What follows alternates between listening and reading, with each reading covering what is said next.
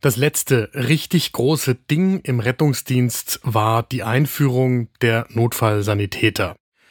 Und trotzdem steht der Rettungsdienst jetzt genauso schlecht da wie vor der Einführung, vielleicht sogar ein bisschen schlechter. Solange ich mich im Rettungsdienst bewege, solange wird über die grundlegende Reform, die notwendig ist, diskutiert. Und mittlerweile ist sie mehr als überfällig.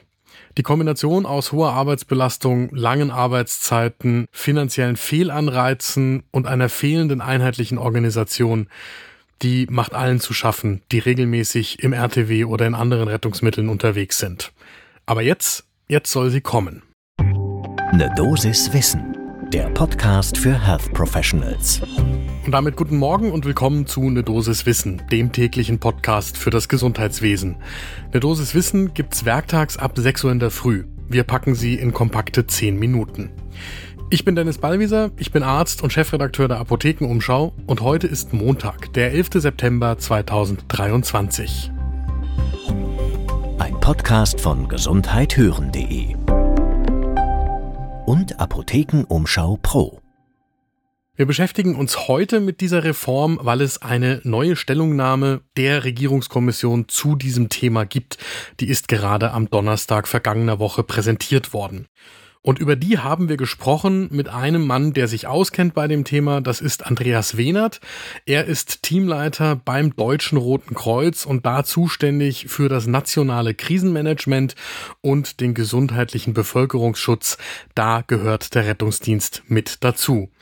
Deswegen an der Stelle ein Disclaimer. Ich bin selbst ehrenamtlich aktives Mitglied beim Deutschen Roten Kreuz und ich bin auch über den Rettungsdienst zur Medizin gekommen und deswegen bin ich bei dem Thema befangen wie nochmal was, weil ich mir natürlich einen zeitgemäßen und gut ausgestatteten Rettungsdienst wünsche. Aber wie der aussieht, da kann man ja immer noch drüber diskutieren und außerdem vertrete ich nicht automatisch die Meinung der Organisation, für die ich mich ehrenamtlich engagiere. Deswegen holt euch einen Kaffee, meiner steht vor mir und dann geht's los. Diese Regierungskommission, die hat versucht, die zentralen Probleme des Rettungsdienstes noch einmal herauszuarbeiten und dann Lösungsvorschläge zu machen.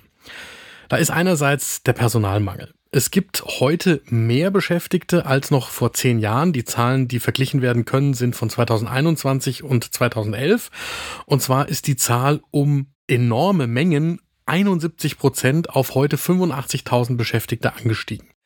Aber trotzdem gibt's heute einen Personalmangel. Im Detail, wie der zustande kommt, darüber haben wir am 27. Februar 2023 in der Folge gesprochen. Und wenn ihr das aufgeschlüsselt haben wollt, warum die Zahlen heute trotzdem ein Problem darstellen, dann hört euch am besten die Folge nach der heutigen Folge einmal an. So, und weil wir immer noch einen Personalmangel haben, wird die fortschreitende Arbeitsbelastung der Rettungskräfte bei steigenden Einsatzzahlen und sich streckenden Einsatzzeiten immer mehr zum Problem.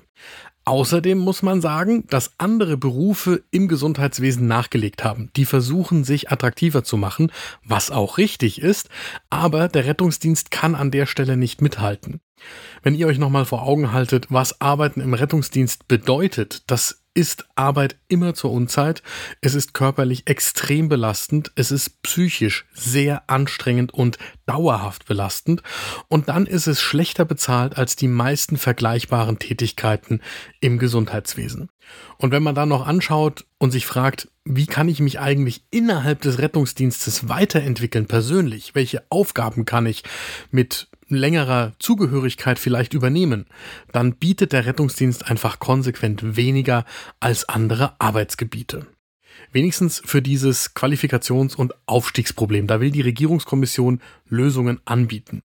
Die heutige in drei Monaten zu absolvierende Rettungssanitäterausbildung, die soll gestreckt werden auf ein Jahr und höher qualifiziert werden. Der Notfallsanitäter, der steht dann mit den drei Jahren heute schon da. Dann soll es den Bachelor zum Paramedic mit fachgebundener Heilkundebefugnis geben und schließlich noch für die Führungs- und Ausbildungsaufgaben den Master in Advanced Care Paramedic. Wir haben genau dazu Andreas Wehnert befragt, weil das ja genau sein Kernbereich der Kompetenz ist. Der Vorschlag der Krankenhauskommission würde allerdings eine komplette Abkehr vom Notarzt geprägten Rettungsdienst bedeuten, wie wir ihn heute haben. weil wir perspektivisch ähm, speziell qualifizierte Notärztinnen und Notärzte nach einheitlichem Standard in dieser Notfallsituation nur noch in besonders komplexen Fällen hätten, also überwiegend im Rettungshubschrauber und in der Telemedizin. Nun, ja, Rettungshubschrauber klingt total gut. Eventuell würde es ja auch mehr Rettungshubschrauber geben, aber es gibt auch mal Wochen in Deutschland, wo man gar nicht fliegen kann. Das heißt, diese Option würde komplett ausfallen und wenn ich dann kein Notarzt-Einsatzfahrzeug habe, dann fehlt mir der Notarzt im Zweifelsfall. Und besonders qualifizierte Notfallsanitäterinnen und Sanitäter sollen gemäß des Vorschlags mit einer fachgebundenen Heilkundebefugnis ausgestattet werden und den jetzigen Notarztdienst dadurch quasi ersetzen, um diese ärztliche Spezialressource zu schonen. Ähm, die würde dann halt nach Bedarf angefordert werden müssen. In Bezug auf ja, eine etwaige einjährige Ausbildung des Rettungssanitäters, der momentan in drei Monaten auszubilden ist, sehe ich das äh, für das DRK und für die Hilfsorganisation als kritisch. Denn ehrenamtlich wäre es kaum leistbar, eine einjährige Ausbildung zu absolvieren. Also wer könnte das neben seiner eigentlichen Tätigkeit noch machen? Und ähm, gleichzeitig muss halt klar sein, wenn ich Leute ein Jahr ausbilde, dann muss es dafür eben auch Ausbildungskapazitäten geben. Seien es Praktikantenplätze in Krankenhäusern oder eben auch Schulungseinrichtungen. Äh, und äh, da müssen wir einfach gucken, dass das nicht an der Realität vorbeigeht. Soweit Andreas Wehnert vom Deutschen Roten Kreuz zu diesem Thema. Aber es geht nicht nur ums Personal, es gibt auch noch andere Punkte. Zum Beispiel die Organisation. Träger des Rettungsdienstes ist in aller Regel entweder der Landkreis oder die kreisfreie Stadt. Das führt dazu, dass es heute ungefähr 300 eigenständige Rettungsdienstbereiche gibt und die werden koordiniert von mehr als 230 Leitstellen. Da sagt die Regierungskommission, das geht auch einfacher. Die Konzentration der Leitstellen ist ein Ziel. Als Orientierung, eine Leitstelle sollte ungefähr für eine Million Einwohner zuständig sein und 24-7 telenotärztlich besetzt sein. Das heißt, wir würden auf so ungefähr 80 Leitstellen kommen und die müssten ärztlich ausgerüstet sein. Außerdem, sagt die Regierungskommission, sollte es eine landkreisübergreifende Planung geben. Die benachbarten Leitstellen müssten so miteinander kooperieren, dass sie im Bedarfsfall auch auf Rettungsmittel der benachbarten Leitstellen zurückgreifen können. Dafür braucht es eine bessere Vernetzung und mehr Patientensteuerung.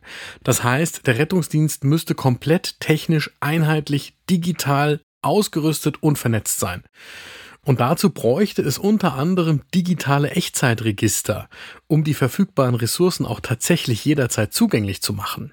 Wer sich auch nur mit der Einführung des Digitalfunks im Rettungsdienst auseinandergesetzt hat, der weiß, welche Hürden das bedeuten kann. Und damit zum letzten großen Punkt, die Finanzierung muss überarbeitet werden. Um zum Beispiel die hohen Transportkosten im Einzelfall zu senken, die ja aus den versicherten Geldern der Krankenkassen getragen werden. Das führt heute zu Fehlanreizen und zum Beispiel unnötigen Transporten in die Klinik, weil in der Regel sonst nicht abgerechnet werden kann. Und da sagt die Regierungskommission, das kann man anders lösen. Man kann zum Beispiel die Leistung der Leitstelle, die Notfallversorgung, den Transport und die pflegerische Notfallversorgung vor Ort voneinander trennen und gezielt vergüten und dann hört es auf mit diesen Fehlanreizen. Auch dazu wollten wir von Andreas Wehnert vom Deutschen Roten Kreuz wissen, was er dazu denkt.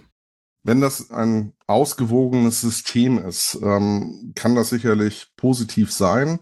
Wenn ich mir allerdings äh, aus dem Bereich der Kassen schon Äußerungen von gestern anhöre, dass äh, auch diese Vorhaltekosten sehr sparsam und wirtschaftlich sein müssen, ähm, weiß ich nicht, in welche Richtung das führen soll. Es ist halt immer ein Für und ein Wider.